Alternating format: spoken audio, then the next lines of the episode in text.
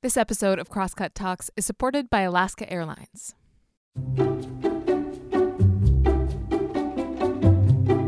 Hey, welcome to Crosscut Talks. I'm Mark Baumgarten, the managing editor at Crosscut, and today we're talking about the arts and how the pandemic has challenged and ultimately transformed the organizations that connect audiences with artists. Before the pandemic, it was easy to take these kinds of things for granted. I know that in my burgeoning middle age, I spent too many nights in when there was likely something transformative taking place on some stage in the city a dance, a monologue, a film. But I did manage to make it out every once in a while. And the kind of communal experiences that I had are what I miss most about life before COVID and what I'm eager to return to as we tentatively begin to gather together again. Of course, the spaces we return to will not be like they were before. Some of them won't be around anymore. And those that are, they will have been transformed by the pandemic in ways that the casual patron might not realize. And that's why today's conversation is so important. Because, yeah, it's about survival, but this is more about transformation. We have brought together the leaders of three organizations that are essential to the cultural life of Seattle. Vivian Hua of the Northwest Film Forum, Tim Lennon of Langston, and Aaron Johnson from the Velocity Dance Center. And because they are essential, I think, they have been finding a way forward through all this uncertainty. The moderator of the conversation, Crosscut Arts reporter Margo Vansynghel, uses the word pivot in here, and she's almost apologetic when she says it. It's a word that is overused and kind of devoid of real meaning. But the guests have their own ways of talking about their shifts, about giving this moment of sustained weirdness meaning. Vivian from Northwest Film Forum has the best alternative to pivot in my mind. She calls the changes at her organization evolutions of self exploration. I really like that. I'm going to use it. It's important to note here that this conversation took place in early May. Since then, pandemic restrictions have lifted in the state of Washington and some in person events are taking place. Also, this conversation, which was part of the 2021 Crosscut Festival is sponsored by Amazon. I hope you enjoy the talk. If you have any feedback, please send it to talks at crosscut.com. Okay, on with the show.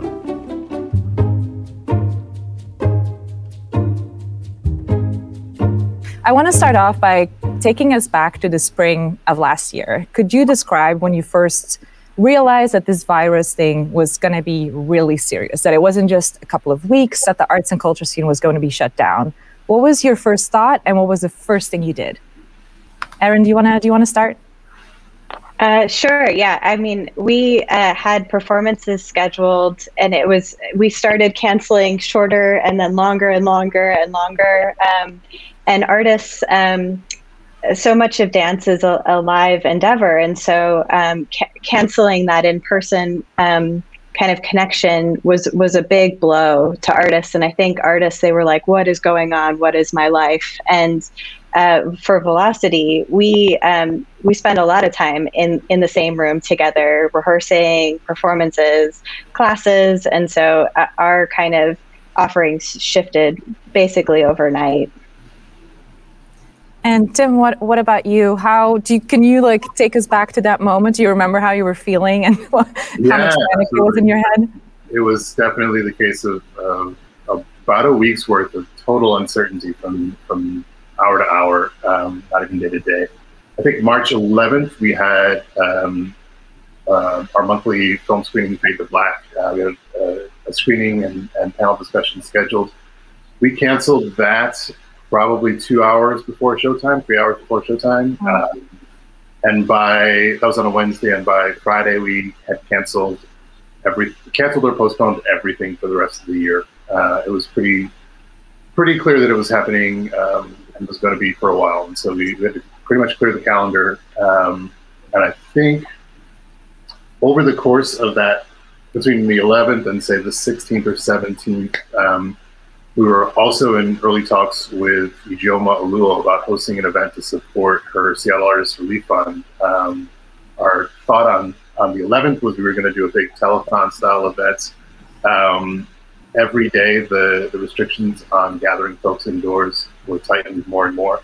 And so by a week later, we scrapped any plans to do any sort of live event. And then um, at the same time, agreed to take on all the administration work of the fund. And so that was sure we'll get to that later, but hugely transformational for our organization.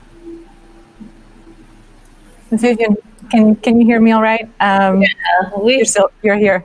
Um, do you want to talk a little bit about how how you were thinking about what was happening at the Northwest Film Forum and, and what this would mean for the arts and culture scene and, and for the organization?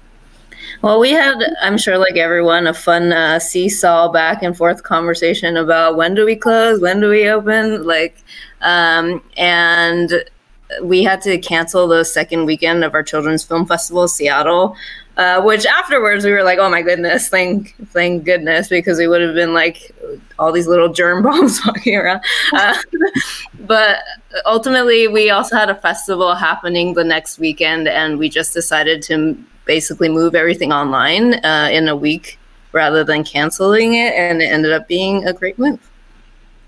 And um, as you all know, at the, at the one year anniversary mark of the first Bans on Gatherings, um, we conducted a survey among more than 100 local arts organizations, and, and many folks indicated that they were running low on cash, particularly because revenue you know, from events had dropped. Does, does that reflect what happened at your organization, or was it different? Um, Vivian, you want to start us off? Um, well, certainly the revenue did drop in in terms of earned income from screenings and events, obviously. Um, but there was more than enough that made up for it um, in grants, in very generous donors giving, in new streams of income that we weren't really expecting to have participated in, um, such as like big virtual events and um, becoming a grant making organization. All these kind of random things that came up um, that helped offset, I think, the loss that we would have felt otherwise. Mm-hmm. And Tim, how about you? Yeah, for us, we were extremely fortunate going into the pandemic and, and the shutdown. Um, our organization was essentially created as a public-private partnership uh, and a very forward-thinking model uh, with the city of Seattle. So, long story short, we didn't have uh, we didn't have rent that we had to cover for the you know the, the closure time. Um, we have had not to that point been heavily reliant on earned income, so ticket sales um, never covered the cost of, of any of our programs, uh, which is kind of not uncommon across the board, across the industry.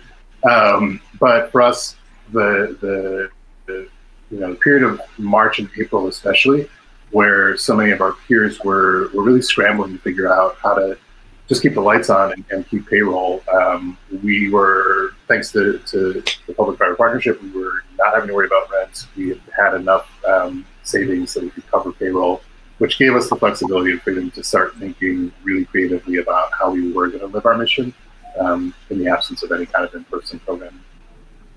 And um, Aaron, you're last, and and you know, you and I talked earlier this year, and back then, so this was like a you know three, four months ago, that at the time Velocity was running really, really low on cash. You obviously had to leave your space on Capitol Hill. Don't want to speak for you, but um, you know you were pinning your hopes on fundraising, government grants.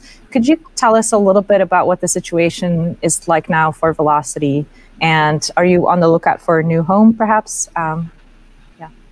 Yeah. Um, yeah, we were um, we were scrambling. We were we were one of those those folks. Um, Velocity operates on about uh, 60 40 on a good day earned uh, to contributed. So 60% contributed, 40% earned income, and all of our earned income streams were connected to space use. So whether that's uh, folks renting for rehearsals or for classes, uh, income from in-person classes and uh, performances and events. So um, it was a, a pretty pretty big um, you know rug out from underneath you moment, um, and we sustained uh, for a little while through uh, we we received uh, emergency funding through Arts Fund and then also uh, a few kind of government um, emergency COVID grants, but looking kind of into the future, into this year, it was unclear, you know, in December when we were making the decision to leave our space, we didn't know when we would be coming back to it. And so, if we were potentially looking at another year of not making any revenue off of the space, uh, it was just untenable. It was impossible to imagine. And uh, what would have had to happen is like canceling all programming, really going into like full on survival mode for the time that we were operating. And we just felt like we couldn't do that to the artists that we were working with. And, and they were creatively coming up with strategies for, for pivoting online. And we wanted to support them in that. And uh, so that's really the, the decision we made was to stick with the artists and to like pay the people who were uh, making the work still happen. Um, and uh, what that has allowed us to do is really dream about what it is we want from a space and what it is we like maybe don't need from a, a physical location. And uh, artists, dance artists especially, are really um, having so much ingenuity about how to use spaces, how to use different spaces, and they have been for a while. And this is just kind of a, an opportunity for Velocity to double down on that with them and to say, what is the space that you want your work to be within? How can we make that into the the place where the art happens, as opposed to being like, well, it has to happen at our venue because we're paying for it, so it, that's where it needs to go. Um, so that was that's a really exciting thing, and um, I think space uh, a new space is in the cards for Velocity in the future, and we'll see um, what that is. And you mentioned kind of a, a, couple of things that you don't necessarily want, you know, in a space. Maybe are there any things that you are looking for, or things that you definitely are leaving behind? Well, I mean, I think this is a great opportunity to think about partnership and to think about space sharing. And, and I think like Tim and Langston, um, they have a really good example of like how to utilize the space that exists in the city um, to activate it with, with art and programming. And so I'm hopeful about that um, in Velocity's future. And uh, you know, there isn't a, a, dedicated center for contemporary dance in Seattle, as there is with some, um, most of our major cities here in the US. And so maybe this is the time to do that. And I think, you know, I'm going to dream big because my community is, and, and that's really exciting. Okay. And uh, now I'm kind of hoping to talk a little bit about pivots. It, you know, some of us might be a little tired of hearing the term, but I'm still interested in, in hearing how your organization was able to adapt to the circumstances of the pandemic. What kind of emergency measures did you take? What was successful and what wasn't? And then a similar question what do you plan to keep around and what kind of, of pivots do you hope to uh, to never see again um, tim do you want to start us off yeah, happy to. Um, you know, for for that first couple weeks in March, um, we really we were panicking. We didn't know what we were going to do. So much of the work of Langston is really just just uh, centered on being in this historic building um, with Black audiences celebrating Black art, and so you know the idea for us of, of translating that to something online was, was kind of a head scratcher. Um, I remember thinking like, how are we going to compete with the entire history of recorded media that's available for free on the internet? You know, who's going to tune into our little show when, when they could watch Sidney Poitier do it or Paul Robeson do it? Um, I got over that pretty quickly, uh, and all the credit is due to our program manager Jasmine Scott, who um, very wisely recognize that what we have that, that nobody else on the internet has is our relationship to Seattle community, Seattle Black community specifically. Uh, so our first pivots into the you know online programming was a partnership with Wa Na Wari, another amazing Black arts organization here in the Central District, um, doing a very very deep dive into the history of Seattle hip hop. Uh, and so really creative program sort of taking inspiration from the the just plethora of DJ DJ sets that sprung up on the internet in, in COVID times. Um, we had two DJs in conversation with one another, each sort of exploring a different era of Seattle hip hop history, whether it's a uh, time period or a scene or certain kinds of MCs. Uh, and then folks who participated in those sections of the scene in dialogue over the music. And so it was very much like the people who were there who made who made Seattle hip hop what it was in this neighborhood, talking to one another. Um, in the glory days in some cases, diving deep into some of the challenges of the, the scene locally. But it was all Seattle. It was all local. It was um, black artists telling their own stories. I mean, it's what we did in person and it's what we did online, and so it really resonated with folks uh, incredibly well. Um, taking inspiration from that, we continue to just build on existing programs, creating new programs. Um, we had to scramble to get this 100 year old uh, former synagogue with 18 inch concrete walls uh, up to snuff for streaming online. Um, so there's a lot of investment in internet technology and infrastructure that, that we never really imagined we'd be doing. Um, and then we went into, we moved into the funding space. We realized that without artists, there's no reason for there to be arts organizations. And so we put all of our energy and attention into making the Seattle Artists Relief Fund the, the success that it was. Um, and that meant essentially learning how to be a whole new kind of organization. We were we were grantees, and then we became grantors as a result of this. And um, stunningly, we became the largest individual funder of uh, the largest funder of individual artists in Washington State last year as a result of our efforts. So, really, just trying to give back to the community. Um, the Artist Relief Fund was created by Black artists. We saw this as taking um, the work that we do on our stage to a much bigger stage in the sense of um, producing and, and presenting and, and, co-creating with Black artists an amazing feat of um, cultural power, and that certainly fit the bill for the Seattle Artist Relief Fund.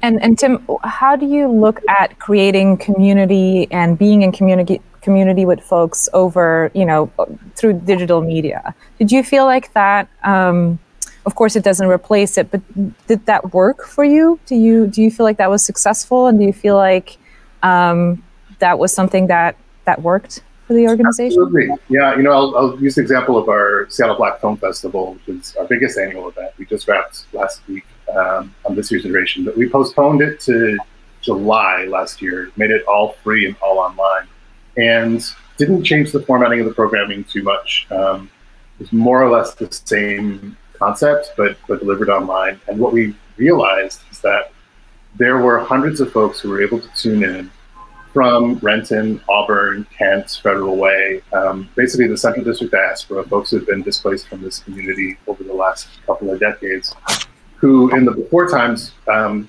couldn't get to our venue just because of Seattle traffic. You know, like coming to see a show in Seattle from from Federal Way. That's a commitment. It's a heavy lift, um, and so we were able to reconnect with community to reach folks that weren't able to come join us in person in a really major way. And although we last year's festival was free, you could just log in and watch all the films whenever you wanted to. Um, we actually did better in terms of folks just donating to the festival, to the organization uh, during the festival than we did in ticket sales the year prior. Um, so I think that the community's appetite for connecting, however they can connect, is always going to be there. And we were able to provide, you know, not our ideal situation. It, it's like the power of being in fellowship in this space with our community is unparalleled. But to be able to, to get as close to that as possible through these computers um, really paid off.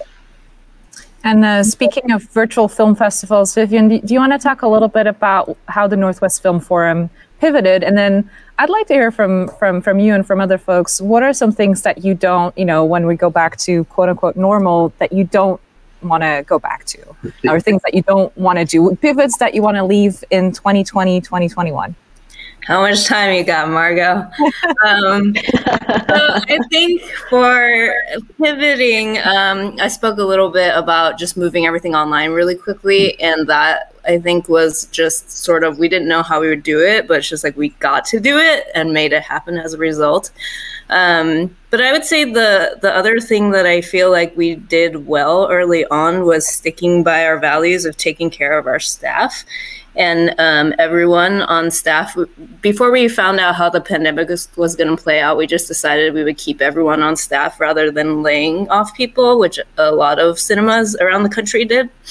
Um, and so everyone on staff, including our leadership team, just went to halftime just to make sure everyone could stay on payroll. And then when PPP came through, then then we could bring everyone up to full time. Um, but it was nice to see that.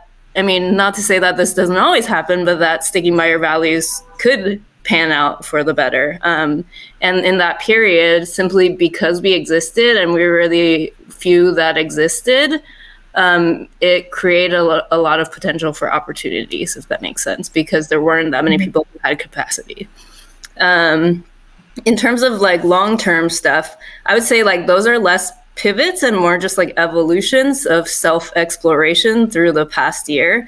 Um, I think the racial reckonings def- definitely, um, you know, obviously brought up a lot of things, but in general, just thinking about equity in terms of like the bigger picture as well, not just race, but also accessibility has been a big thing for us because that has been a huge weak spot in our organization. And moving forward, um, just sort of being honest with ourselves about all the things that we are lacking um, and not beating yourself up because that's, you know, it happens. Um, but looking forward to the ways to use this time to change and adapt to be better by the time we do open.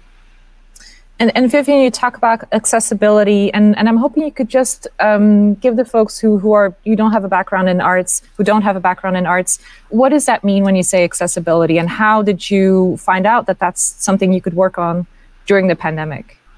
Yeah, I think um, you know disability justice has had a bit of a moment during the pandemic, just because everyone all of a sudden is even aware of the very basic thing of oh, your streams should have captions or maybe signing, um, and those aren't like super advanced. And there's so many other ways to look at. Um, disability justice for instance we have like assisted audio recordings in our physical space but we don't advertise it. And that's one of the main things, like saying upfront what you do have so that people who are in need of it don't need to um, ask for it or know that, that it's welcoming to begin with. So just more of those types of practices. And again, we're still learning, um, but we're doing like, we're just learning as a group and, and thinking about it as a group and dedicating resources to it when we reopen. And then, Erin, I, I want to get to you too and, and to Velocity um, in terms of pivots, things you want to leave in 2020, 2021, things you want to keep doing. Um, talk to me a little bit about what Velocity uh, has been doing. Well, we moved all of our classes online, and I, I, feel like you haven't lived until you've taken an online dance class. I, I like it's, it's definitely a unique experience. Um, it's like freeing because you get to move around your house, and and it's also like you're in a teeny tiny space, and you might knock over the lamp. So, I, I love it, and I also am really excited to be dancing in person um, together. It's really uh, solidified my my personal and also I think Velocity's like love of in-person live experience. Like there's something that is created that is greater than than all of the sums of us separately when you're in space together. And that that has really become abundantly clear. Um, I'm ready to let go of uh, some of the Zoom meetings on my schedule, and I think some of the artists that I work with are, are looking forward to that to getting together and being able to collaborate with each other. Some people have continued to create dance virtually in their homes, which is like an incredible lift um, to to completely shift perspective and to make the frame of your work become a, a, a screen as opposed to a live performance is like a, a big step for a, a like in-person performance artist to take. And so I'm excited to to let people who want to do that continue to develop that and to let people who don't want to do that to like not have to do that anymore to be able to um, be expressive in person again. Um, yeah, Okay, thank you. Um, and kind of going back to something that perhaps we discussed a little bit before, but basically, you know, what this survey that Crosscut did found was that a lot of organizations were saying like, oh, we're running, you know, low on cash, but there's a huge asterisk that comes with that because that was the case even before COVID, right? Just really thin margins. Um, and and with that in mind, could you talk a little bit about how um, you were able to bring in funds, you know, money in the past year? Um, and we've just touched on it briefly, but talk a little bit more about how that worked, how you do how you do that. I would Erin? say. Oh, oh, go ahead. Sorry. Oh, I just want to say I think we're really fortunate in a lot of ways to be in Washington State. There's a lot of relief funds um, available, relatively speaking, to a lot of other states. Um, so for us, that was a big source of money. And then the other one that was like a totally amazing thing was Ben Gibbard of Death Cab for Cutie did a random fundraiser for us, which was quadruple matched, and that was like nuts. uh, quadruple match if anyone can get it. Aaron, do you want to? Uh... Yeah, I mean, we we went for all of the COVID relief. Uh, we did two rounds of PPP. We've applied for the shuttered venues uh, operators grants. Um, we've uh, received money from Arts Fund and from other foundations. Um, our existing foundations are supporting. We're um, we're in a, a, a, kind of a size of organization where a lot of our funding is like um, you know under 10k uh, per gift. And so it's really piecemeal. It's like putting it all together you know patchwork style. And so i think that was what we continued to do um, in this case.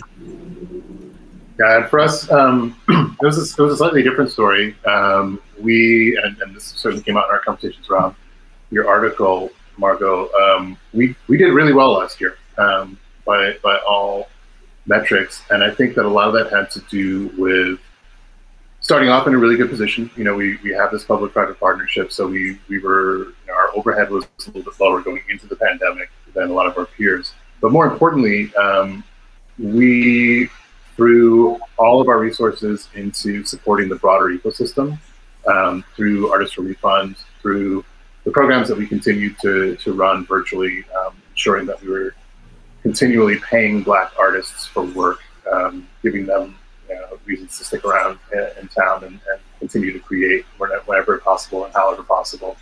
Um, but with, with the relief fund, especially, we gained a level of exposure with donors and funders and foundations that we were hoping to get to many years from now. You know, we were just embarking on our journey to, to create a whole you know, development program within our organization in 2019, and you know, the, the hope was that we'd be able to cold call some of these folks and they might return our calls in a couple of years. Um, but they were calling us. They're saying like, wow, we just saw what you guys are doing with the relief fund. How can we get to that? And critically, once they got to know our organization through the opportunity to support individual artists, a lot of donors and funders really liked what they saw of our regular programming and became donors of our organization. And so I think you know, at the end of the year, we came out um, well ahead of what where we had hoped to be pre-pandemic uh, for 2020, and I think that's a direct result of us showing up and showing up strong um, for the broader you know, Washington artists community. And and that's kind of an extraordinary situation, I guess, to be in in a sense, or or, or more unique. Um, and, and this is maybe related a little bit to uh, something that we found in the survey, which was that um, the Black Lives Matter movement prompted um, donations to Black-led arts organizations, and and I'm I'm curious um, to how do you see that moving forward? And then a question kind of related to that: what what other impacts of the Black Lives Matter movement have you seen on the cultural scene, and and do you see kind of going forward? Yeah, there's there's so much there. Uh, like like Vivian said, how much how much time do you got? Um, I do want to say that um, yes, like our organization definitely benefited in some in some ways from that. Um, I I don't know, like we internally among other you know EDs of, of Black arts organizations, we we just kind of scratched our heads and we don't really know how long this is going to last. Um, funders are notoriously fickle and they they change their minds about what, what they're going to be contributing to at the drop of a hat. Um, and it, there's something awful um, there's something awful about you know this this sort of influx of cash following the the murders of our brothers and sisters at the hands of the government. And so um, that's a weird one. That that one's fraught. I do want to say though that certainly in Seattle there were a number of other organizations that rose to the occasion to support the protesters, to support the folks who are out on the streets. Um, and I want to give a special shout out to Vivian and the Film Forum also to some other uh, other local businesses and organizations in the kind of you know Chaz Chop region. Um, you know, we, we heard a lot of statements, equity statements, and and like um, we're all in this together statements for the pandemic, and and you know, racism is bad for in light of George Floyd's murder from a lot of large organizations and businesses. Um, but companies, um, companies like uh, Vermillion organizations like Northwest Film Forum, collectives like Bluecomb Studios actually showed up for folks in the streets. Um, they were they were putting their resources in service of community in a way that was truly inspirational. And so um, hopefully they benefited as, as, much as they benefited the community in that regard. But it was very inspiring to me to see a lot of organizations, not non-black organizations, really giving 110% to in service to community. I think that long term, that's where I take inspiration, and that's where I think we're going to be better off as a sector. Is organizations like mine, organizations like Vivian's, and, and so many others that put everything aside uh, and found new ways to live our missions in service to what community needed at that moment um, are the future of this industry and this sector. And hopefully, our peers and uh, larger arts organizations can take a lesson from that. I wanted to see if anyone else on, on, on the panel wanted to um, add anything to, to what Tim had said, just said, or if there's any any thoughts that you might have on you know the impact of Black Lives Matter on the local arts scene and um, and and what that might look like also going forward. Yeah, I um, would love to speak to just the Black Lives Matter and the ripple out like long term effects of organizations having to deal with racial equity in their organizations by being uh, brought to the mat, so to speak. And I, I just think in general, the time for speech is over and uh, the time for action is now, and that people aren't really going to get away with just saying the words anymore. You're here. Um, I just want to make sure that I get one more question in before we have to uh, get to the audience questions. Um, you know, we've titled this panel "This is just intermission," and and what I'm wondering, this can be whatever you want it to be in terms of an answer, but I'm wondering, what do you hope will happen when the curtain goes back up? In what way do you hope things will look look and operate differently?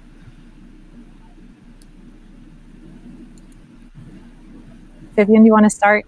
yeah, I know we had some questions. Um, we didn't get to it yet, but talking about space, that's the big thing. We need space, um, and we need people who know how to navigate the challenges of space to step up and assist um, because not most of us in arts organizations don't know that field, don't know what we're doing, don't know the opportunities that are available.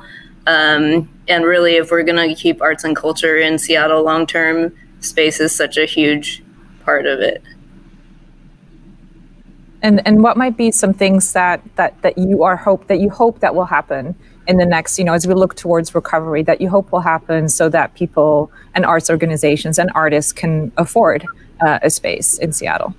Yeah, so the city of Seattle, um, Office of Arts and Culture, helps spearhead the PDA Cultural Space Agency (PDA), and the goal is that it can help fundraise to be able to help purchase cultural space. But the problem is that without a project identified, I've heard that it is difficult to fundraise. And I kind of wish that the vision itself of being able to purchase space, cultural space, regardless of whether it's been identified or not, because that's just so far long down the road of a process. I wish that people could invest in just the vision of a PDA and this thing, this entity, hoping to purchase art space for the betterment of the community rather than waiting for the details. Why are we waiting for the details? I think the idea needs to be funded. Yeah, I can speak to that a little bit. I'm, I'm been working on the cultural space agency with a, lot of folks in the community for the last few years, and it's a really powerful tool. And I think it's one that will, um, both in terms of housing and in terms of uh, commercial space for nonprofits, for small businesses in the, the creative space, um, will be a game changer and, and will pro- enable us to push back on a lot of the gentrification and, and just the the ridiculous nature of Seattle real estate. I mean, it's it's hard for any culture business to survive in this town, um, given the way land use tax code, um, speculative investment has shaped this city for centuries uh, or a century and a half. Um, this is the first chance that we have to really um, do something a little bit different. I'm really excited about that. To your question, Margo, oh, we're going to go to Q and A. I understand, but I'd, I'd like okay. to um, see more more people of color in leadership uh, at all levels of management in all arts organizations. I think there's a lot of organizations that have taken enough trainings and enough uh, you know workshops and hired enough consultants over the last couple of decades that they really need to show and prove at this point. We'll be back with more after this. Dreaming of a long awaited vacation? Take your travels to the next level with Alaska Airlines. They're committed to providing a higher standard of safety and cleanliness throughout your journey. from mask requirements and touch free options to HEPA filters on board and fresh air every two to three minutes. Plus, their award winning loyalty program, Mileage Plan, makes it easy to earn and redeem miles wherever you go, including destinations worldwide, thanks to their One World Alliance membership.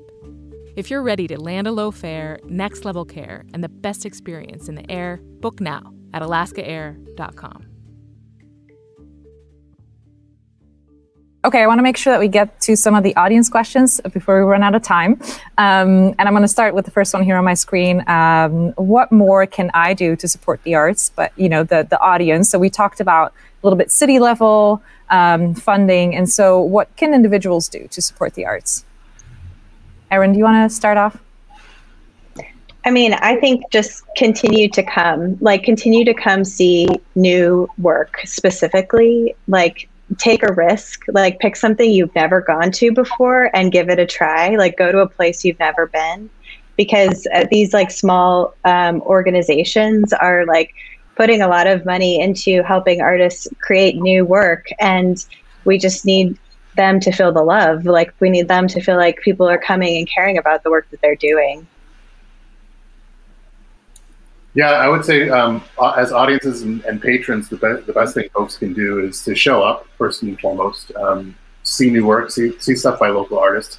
Also, talk to the large institutions that are presenting artists. Um, you know, there was so much talk last year about how we're going to come back better and, and boost equity and, and you know love our various communities. Um, when those national touring acts come back, find out why they're in, the music space. Find out why there aren't local openers um, when we have you know these big Broadway productions coming to our theaters, um, find out what they're doing to work with local actors and, and, local stage technicians. You know, like make sure that the local artists and local culture workers are supported by the the big institutions across you know all of arts and culture, um, as those big institutions were relying on us as a community to support them through this tough time.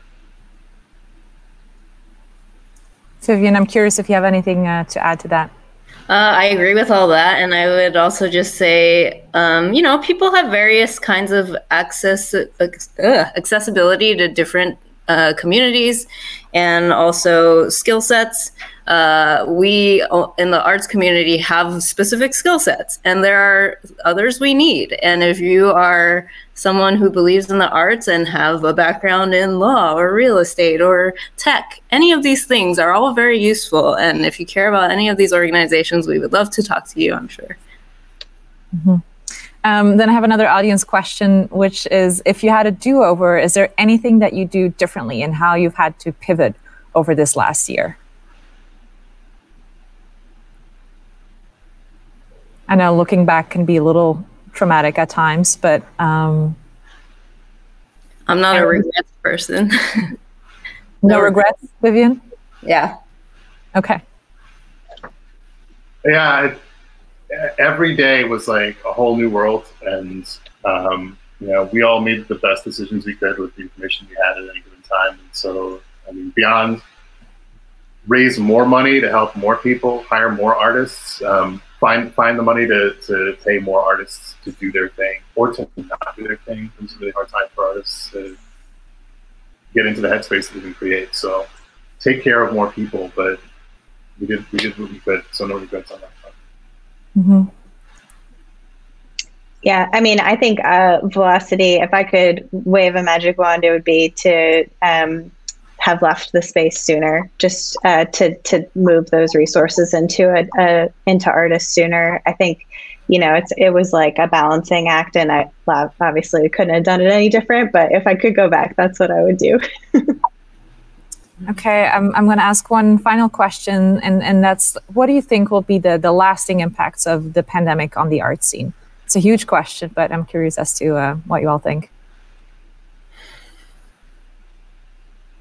I think optimistically, um, which is not characteristic for me. Um, this last year, I mean, this what is it like a 16 month year at this point? Um, we've, as a as a field, um, there's no there's no more room for excuses. All the crazy ideas, all of the the risky moves that we considered taking. Um, when when the old normal went away, there was no excuse not to try those things. Um, there's no excuse not to actually diversify your organization. No excuse not to close up shop and shift those resources to better serve your community. Um, creative, in, not interpretations, but creative manifestations of our mission statements um, was what got us through th- these times. And I think that we, we got so stuck on the way we were supposed to do things that this year freed us of that. You know, we were able to just try to do the right thing uh, at every opportunity, and that meant doing things differently than we were able to do it before. And hopefully, that um, the risk reward risk reward um, calculus going forward will be shifted so that we, we don't feel that inertia of just like not doing things because we've always done it a certain way. Like no one's done anything the regular way for the last 18, you know, the last year and a half.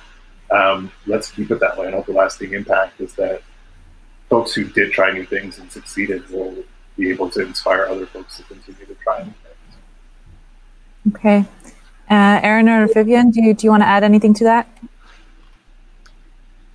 I think it just became clear that we have more resources than we thought we did in some ways, and that like if we if we reach out to each other, there was like a renewed investment in like yeah, let's make this work. Like what do I have? What do you have? Let's do it.